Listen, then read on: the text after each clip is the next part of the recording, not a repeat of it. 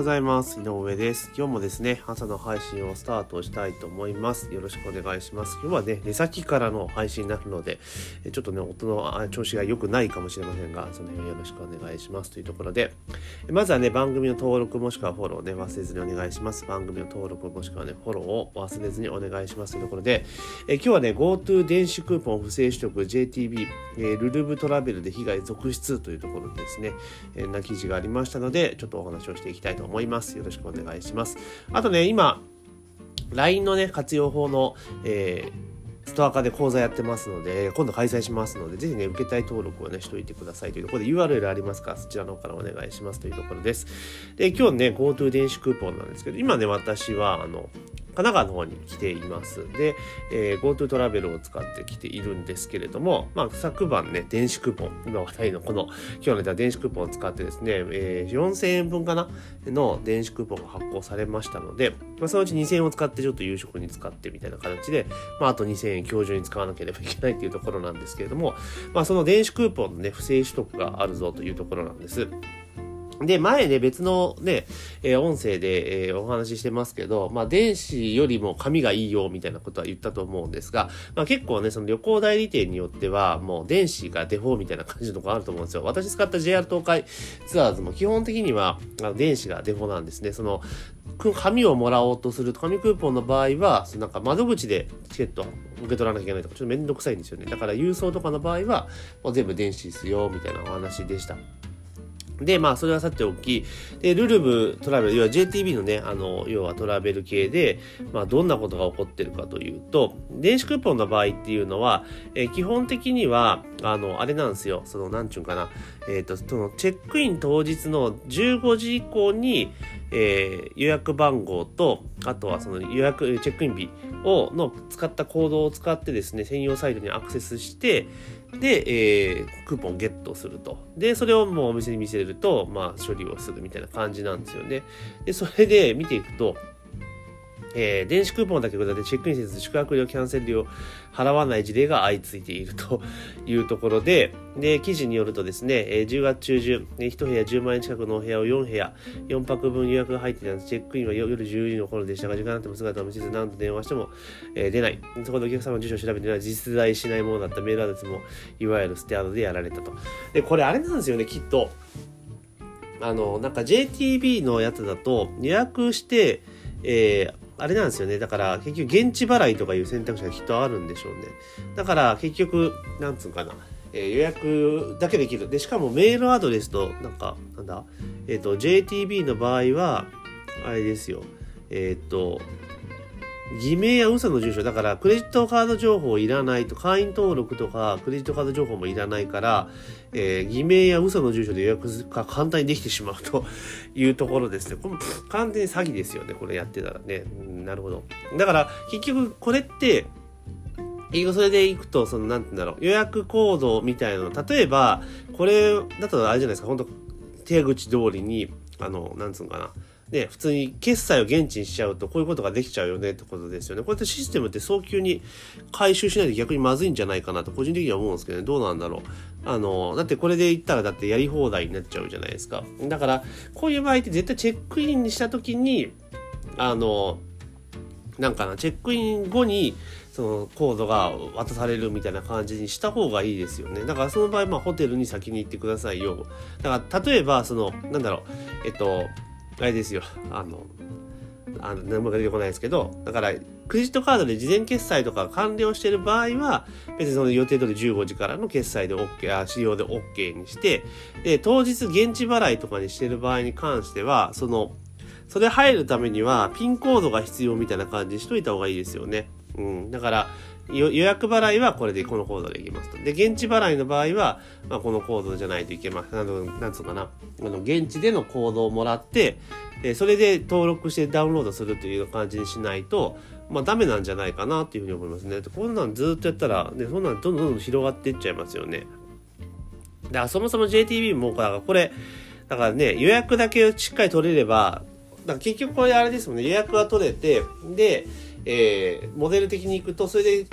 なんだ、ホテルが利用されたら、利用されたっていうか予約が入った分、あれじゃないですか、その、送客手数料をだって代理店が取るわけですよね。だからそれ止まろうが止まらないは関係ないわけじゃないですか。だからそれキャンセルされちゃった場合は、結局その、なんつうのかな。あのね、お店が、あ、お店っていうか、ホテル側がね、被害を被るだけなんで、JTB 別に全然痛くも痒くもないなりそうじゃないですか。ね、結局は。な手数料って後払い請求だから。だからまあそう考えるとこの仕組み自体がねやっぱりもう救護次第なのは仕方がないんですがやっぱこういったことも想定はしとかないといけないんじゃないかなってところですよね。だからこう予約するときにクレジットカード情報登録とかなれば、まあ、ある程度防げるわけじゃないですか。でもそうなってくると今度はいやいやクレジットカード持ってない人はじゃあ使えないんじゃないかってまたそういう議論が始まっちゃうんですけれどもだからクレジットカード持ってない人に関しては当日決済完了したらだからホテルにチェックインしてえ決済が完了したらクーポンを渡しますよとかいうそういう形にしたらいいんですよね、うん、だからああれですよその結局予約の段階であれクーポンは電子で渡すのではなくてもうだから事前決済じゃない場合はもう紙にしたいですね紙に。紙クーポンにすると。それから電子の場合はその利用できる時間だから結局紙クーポンってホテルでチェックインしないともらえないわけじゃないですか。だったらもうあれですよ。電子クーポンはあの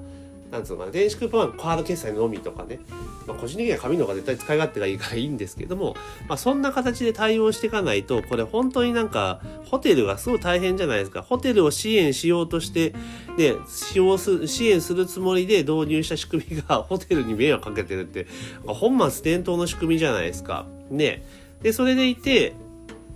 あね、お店自体は、あれですもんね。まあだからこれどうなんだろう。結局だからスマートフォンを使ってやってるってことは、位置情報とか、そのコードとかってわかるわけじゃないですか。だから誰がどこで使ったかは多分わかると思うんですよね。うん。で、そうしてくると、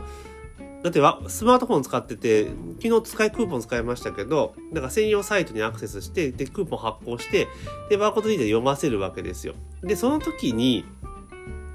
いや、わかんないですよ。後ろがどうなってるかわかんないけれども、少なくともその時間帯その位置に使った、あの、読み込んだとかっていうのって、おそらくは、あれじゃないですか。ネット上に記録が残ってるわけですよね。だからスマートフォンの答え番号、だからあるじゃないですか。ね、だから IP アドレスとかいろいろんなのがあると思うんですよ。だからそれから遡っていけば多分これ捕まるんじゃないかなと思うんですよね。うん。まあわかんないですけど、でもやろうと思ったら多分できそうな気するんですよ。電子の場合って。だって、スマートフォンでそれぞれ答えにね、記号というか番号があるから、誰が、で、その番号を使ってる人って契約前遡れますよね。ね。で、これ民事で開けようとするとすごい大変だけれども、これ刑事事件に多分なっていて、記事によると、なんだろう、えっ、ー、と、警視庁も、えー、偽計業務妨害で捜査を始め、進めているって書いてあるから、これ捜査の場合ってそんなに、なんつうんだろう。まあ、もちろんで、適切な申請は必要だろうけれども、普通になんか民事でこう開けろっていうよりも全然多分ハードルは低いと思うので、多分これ、多分捕まるやつですよね、きっとね。間違いなく。うん。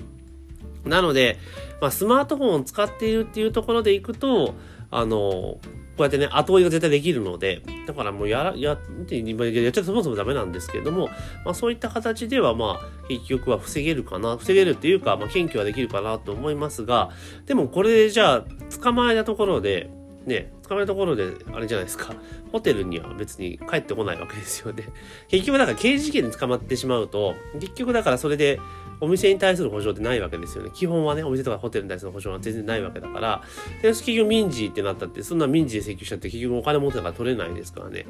だからもうこういうのやっぱ制度でうまく、でもさっき言った通り、えー、ね、チェックインの時に渡せるとかね、チェックインの時にそれを発見するコードを渡すと。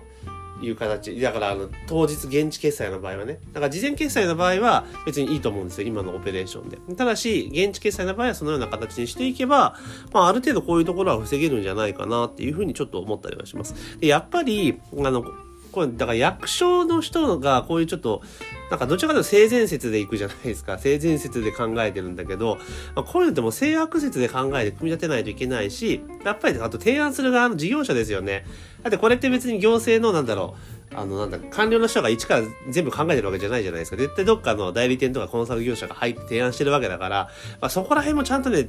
その提案する業者はそういうのも盛り込むべきだと思いますけどね。うん。ただ、この本当使ってみて思ったんですけど、その GoTo イートキャン、あ、GoTo トラベルか。で、地域クーポン最初ちょっとね、どうなんだろうと思ったんですよ。旅費だけ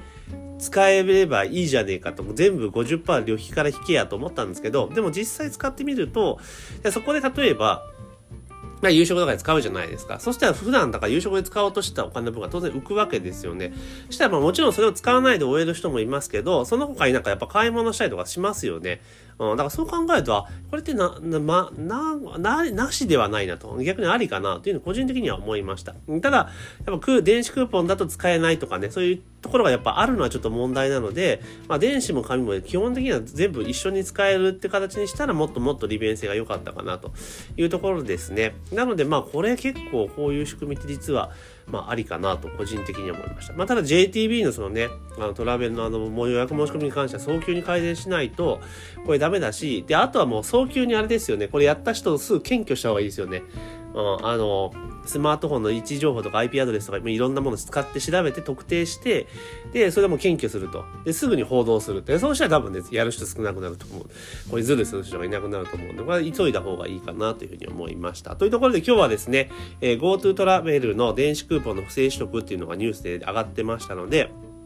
まあ、それについてですね、ちょっと思ったことをお話をさせていただきました。実際に私も今、今日ね、たまたま使ったっていうのがあるので、あの、GoTo トラベルもね、使って、えー、電子クーポンを使ったので、な、なおのことこういう風にしたらいいんじゃないかと思ったので、ちょっとお話をさせていただきました。あとね、ぜひ番組の登録もしくはね、フォローをお願いします。番組の登録もしくはフォローをね、ぜひお願いします。というところで、えー、本日の朝の配信は以上とさせていただきます。今日も一日頑張っていきましょ